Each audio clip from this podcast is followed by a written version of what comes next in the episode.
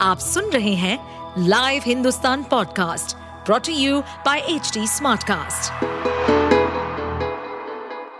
नमस्कार, ये रही आज की सबसे बड़ी खबरें अब पाकिस्तान ने ईरान में किया एयर स्ट्राइक, आतंकी ठिकानों को तबाह करने का दावा ईरान के द्वारा बुधवार को पाकिस्तान में आतंकवादी ठिकानों पर एयर स्ट्राइक करने के एक दिन बाद, यानी आज पाकिस्तान ने भी दावा किया है कि उसने पलटवार किया है। पाकिस्तानी मीडिया की रिपोर्ट के मुताबिक पाकिस्तान ने ईरान में कई आतंकी ठिकानों पर हमला कर उन्हें तबाह कर दिया है। हालाँकि हमले के समय और जगह को लेकर अभी कोई पुख्ता जानकारी नहीं है। पाकिस्तानी मीडिया के मुताबिक ईरान में आतंकवादी संगठन बीएलए के ठिकानों को निशाना बनाकर ये हमले किए गए हैं। आपको बता दें कि ईरान या पाकिस्तान की ओर से अभी तक कोई आधिकारिक पुष्टि नहीं हुई है। ईरान द्वारा पाकिस्तान के बलूचिस्तान में आतंकी संगठन जैश अलदल के आतंकी ठिकानों पर एयर स्ट्राइक से पाक बौखला गया। उसने कड़ी चेतावनी देते हुए कहा, ईरान को इन हमलों के गंभीर परिणाम भुगतने होंगे। पाकिस्तान ने बुधवार को इन हमलों की निंदा करते हुए कहा कि ये देश की संप्रभुता का उल्लंघन है। इस प्रकार के कदमों का गंभीर परिणाम हो सकता है। पाकिस्तान ने कहा कि दोनों देशों के बीच अच्छे संबंध है और बातचीत के कई विकल्प मौजूद हैं, लेकिन ईरान द्वारा सीधे तौर पर बिना किसी सूचना के हमला करना उकसाने वाला कदम है। हमने ईरान सरकार से इस विषय पर बातचीत की है। और अपना नज़रिया स्पष्ट कर दिया है। पाक में यह हमला ईरान द्वारा इराक, सीरिया में इसी तरह के हमले किए जाने के एक दिन बाद किया गया है। पाकिस्तान ने ईरान द्वारा की गई कार्रवाई के बाद अपने राजदूत को तेहरान से वापस बुला लिया है। हमलों से चिंतित पाक ने इसे गंभीरता से लिया और तत्काल ईरानी राजदूत को तलब कर कड़ा विरोध जताया। पाक विदेश मंत्रालय ने कहा कि पूरा विश्व इस समय आतंकवाद की समस्या से जूझ रहा है। इस खतरे से मिलकर निपटा जा सकता है। ईरान की एकतरफा कार्रवाई से दोनों देशों के रिश्तों में खटास आएगी। मंत्रालय ने बयान जारी कर ईरान के इस कृत्य को उसके हवाई क्षेत्र का अकारण उल्लंघन बताया। एड के सामने नहीं जाएँगे केजरीवाल, लगातार चौथी बार करने वाले हैं समन दरकिनार करीबी ने बताया प्लान। दिल्ली के कथित शराब घोटाले में तलब किए गए मुख्यमंत्री अरविंद केजरीवाल एक बार फिर प्रवर्तन निदेशालय, ईडी के समन को दरकिनार कर सकते हैं। ईडी के चौथे समन को दरकिनार करते हुए आम आदमी पार्टी, आप के संयोजक गोवा निकलने का प्लान बना चुके हैं। वह अगल तीन दिन तक गोवा में लोकसभा चुनाव को लेकर पार्टी की तैयारियों को परखेंगे। मुख्यमंत्री अरविंद केजरीवाल के दफ्तर के एक अधिकारी ने बताया, पहले से तय कार्यक्रम के मुताबिक अरविंद केजरीवाल गुरुवार को गोवा निकलने वाले हैं। अधिकारी ने यह भी जोड़ा कि मुख्यमंत्री होने के साथ वह आम आदमी पार्टी के प्रमुख भी हैं और गोवा में लोकसभा चुनाव के मद्देनजर पार्टी की तैयारियों का जायजा लेना है। एक कार्यक्रम के बाद बुधवार को जब खुद अरविंद केजरीवाल से यह सवाल किया गया तो उन्होंने कोई भी साफ़ जवाब देने से बचते हुए कहा, हम कानून के मुताबिक काम करेंगे एच ने ईडी से भी संपर्क किया, लेकिन अधिकारियों ने कमेंट नहीं किया। इस बीच भारतीय जनता पार्टी, भाजपा, अरविंद केजरीवाल पर सवालों से भागने का आरोप लगा रही है। दिल्ली भाजपा के प्रवक्ता प्रवीण शंकर कपूर ने कहा मुख्यमंत्री अरविंद केजरीवाल एक भगोड़े की तरह व्यवहार कर रहे हैं। लेकिन कानून जल्द उन तक पहुंचेगा। जिस दिन ईडी ने टालमटोल का संज्ञान लेगी, उनके खिलाफ कड़ी कार्रवाई करेगी। तब आम आदमी पार्टी विक्टिम कार्ड खेलना शुरू कर देगी। केजरीवाल इससे पहले ईडी के तीन समन को नजरअंदाज कर चुके हैं। उन्हें 2 नवंबर 1922 दिसंबर और 3 जनवरी को बुलाया गया था। लेकिन तीनों ही मौकों पर उन्होंने समन को अवैध और राजनीति से प्रेरित बताते हुए पेशी से इनकार कर दिया। उन्होंने ईडी को हर बार खत लिखकर पूछा है कि उन्हें यह बताया जाए कि उन्हें किस हैसियत से बुलाया जा रहा है। ईडी ने 13 जनवरी को उन्हें चौथा समन भेजा था। इससे एक दिन पहले आम आदमी पार्टी ने केजरीवाल के तीन दिन के गोवा प्लान का ऐलान कर दिया था। मुस्लिम महिला ने 34 साल बाद हिंदू पर लगाया रेप केस। सुप्रीम कोर्ट ने क्यों रद्द कर दिया मामला? सुप्रीम कोर्ट में एक ऐसा मामला पहुँच गया, जहाँ एक मुस्लिम महिला ने हिंदू शख्स पर 34 साल बाद रेप केस दर्ज कराया था। हालाँकि, सुनवाई के दौरान शीर्ष न्यायालय ने तीन दशक लंबी महिला की चुप्पी पर सवाल उठाए और जाँच के बाद पुरुष को राहत भी दे दी। कहा जा रहा है कि महिला ने संपत्ति के लालच में कानूनी कार्रवाई शुरू की थी। एक मीडिया रिपोर्ट के अनुसार, साल 2016 में असम के एक पुलिस स्टेशन में महिला ने युवक के खिलाफ शिकायत दर्ज कराई थी। इसमें कहा गया था कि युवक ने साल 1982 में उसके साथ यौन हिंसा की थी। तब महिला नाबालिग थी।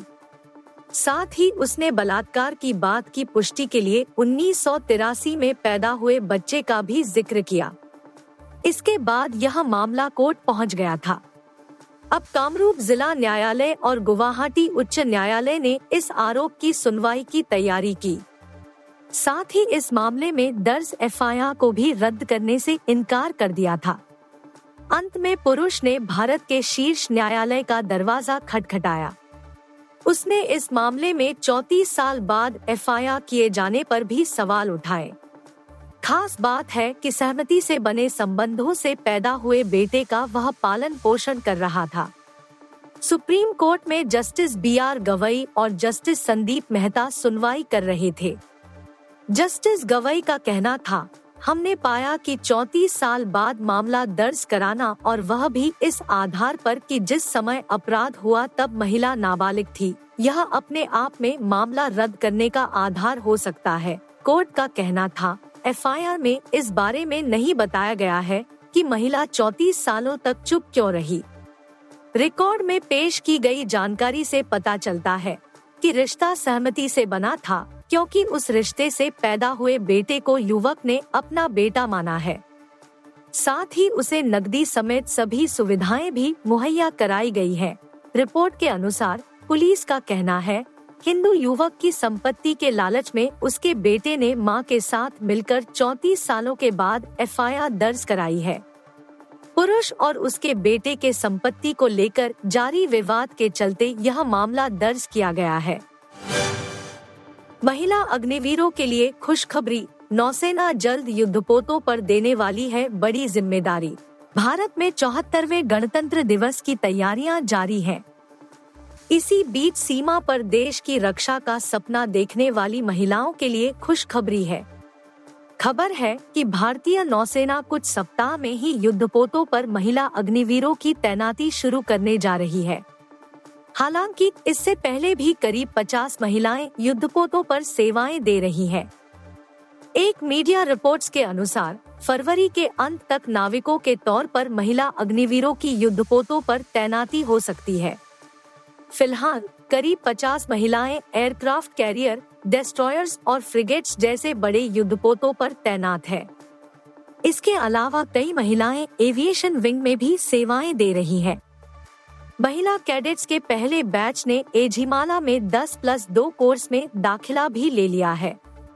खबर है कि लेफ्टिनेंट कमांडर प्रेरणा देवस्थली युद्धपोत पर पहली महिला कमांडिंग ऑफिसर भी बनने के लिए तैयार है।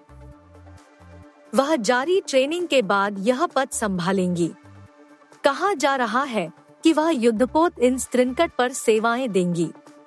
नौसेना के अधिकारी वाइस एडमिरल गुरुचरण सिंह का कहना है अब से कुछ ही सप्ताह में जब वह देवस्थली, जब युद्धपोत की कमान संभालेंगी तो वह न सिर्फ़ महिलाओं के लिए नए रास्ते तैयार करेंगी, बल्कि कई और के लिए भी अगुवाई करती नज़र आएँगी।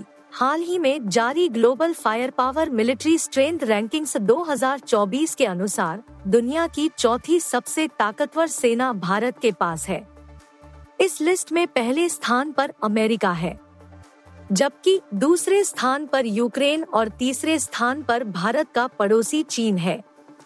भारत का एक और पड़ोसी पाकिस्तान इस लिस्ट में नौवे स्थान पर है। लिस्ट में पाँचवें स्थान पर दक्षिण कोरिया और छहवा देश ब्रिटेन है। टी बीस इंटरनेशनल क्रिकेट के इतिहास का सबसे रोमांचक मैच अगर कोई रहा तो यह भारत बनाम अफ़गानिस्तान तीसरा टी ट्वेंटी इंटरनेशनल मैच होगा। जो बेंगलुरु में खेला गया। इस मैच में पहले तो भारतीय टीम के 22 रन पर चार विकेट गिरे, लेकिन 20 ओवरों के बाद स्कोर 212 पर चार था। इसके बाद अफ़गानिस्तान ने उस स्कोर की बराबरी भी कर ली और फिर सुपर ओवर हुआ, लेकिन हैरानी वाली बात ये रही कि ये सुपर ओवर भी टाई रहा। मैच का नतीजा निकालने के लिए एक और सुपर ओवर हुआ, जिसमें भारत ने आसानी से जीत हासिल की लेकिन इसी दूसरे सुपर ओवर के दौरान एक कंट्रोवर्सी रोहित शर्मा की बैटिंग को लेकर हो गई। दरअसल, रोहित शर्मा जब दूसरे सुपर ओवर में बल्लेबाजी के लिए उतरे तो हर कोई हैरान था, क्योंकि रोहित शर्मा पहले सुपर ओवर की आखिरी गेंद पर नॉन स्ट्राइक से सीधे पवेलियन लौट गए ऐसे में माना जा रहा था कि वे रिटायर्ड आउट हो गए, क्योंकि रिटायर्ड हट खिलाड़ी उस समय होता है, जब वह मैच के बीच में चोटिल हुआ हो, लेकिन ऐसा नहीं था। रनिंग में फ़ायदा उठाने के लिए रोहित शर्मा ने रिंकू को मौका दिया। हालाँकि वह सुपर ओवर टाई रहा। लेकिन जब रोहित दूसरे सुपर ओवर में बल्लेबाजी के लिए आए तो कमेंट्री कर रहा हर एक शख्स हैरान था कि शायद उनको नियमों को दोबारा पढ़ना पड़ेगा, क्योंकि रोहित बैटिंग नहीं कर सकते थे। सुपर ओवर के दौरान आकाश चोपड़ा ने कहा था, रोहित शर्मा और रिंकू सिंह दूसरे सुपर ओवर में बल्लेबाजी के लिए आए हैं। मेरी समझ से ये परे हैं, क्योंकि एक बार जब आप किसी तरह से आउट हो जाते हैं तो सुपर ओवर में दोबारा नहीं खेल सकते। शायद मुझे को नियमों को दोबारा पढ़ना पड़ेगा। आप सुन रहे थे हिंदुस्तान का डेली न्यूज़ रैप, जो एच टी स्मार्टकास्ट की एक बीटा संस्करण का हिस्सा है। आप हमें फेसबुक ट्विटर और इंस्टाग्राम पे एट एच टी या podcasts@hindustantimes.com पर ईमेल के द्वारा सुझाव दे सकते हैं। इस पॉडकास्ट पर अपडेटेड रहने के लिए हमें फॉलो करें एट एच टी हम सारे मेजर सोशल मीडिया प्लेटफॉर्म पर मौजूद हैं। और ऐसे पॉडकास्ट सुनने के लिए log on to W W W dot H T smart cast dot com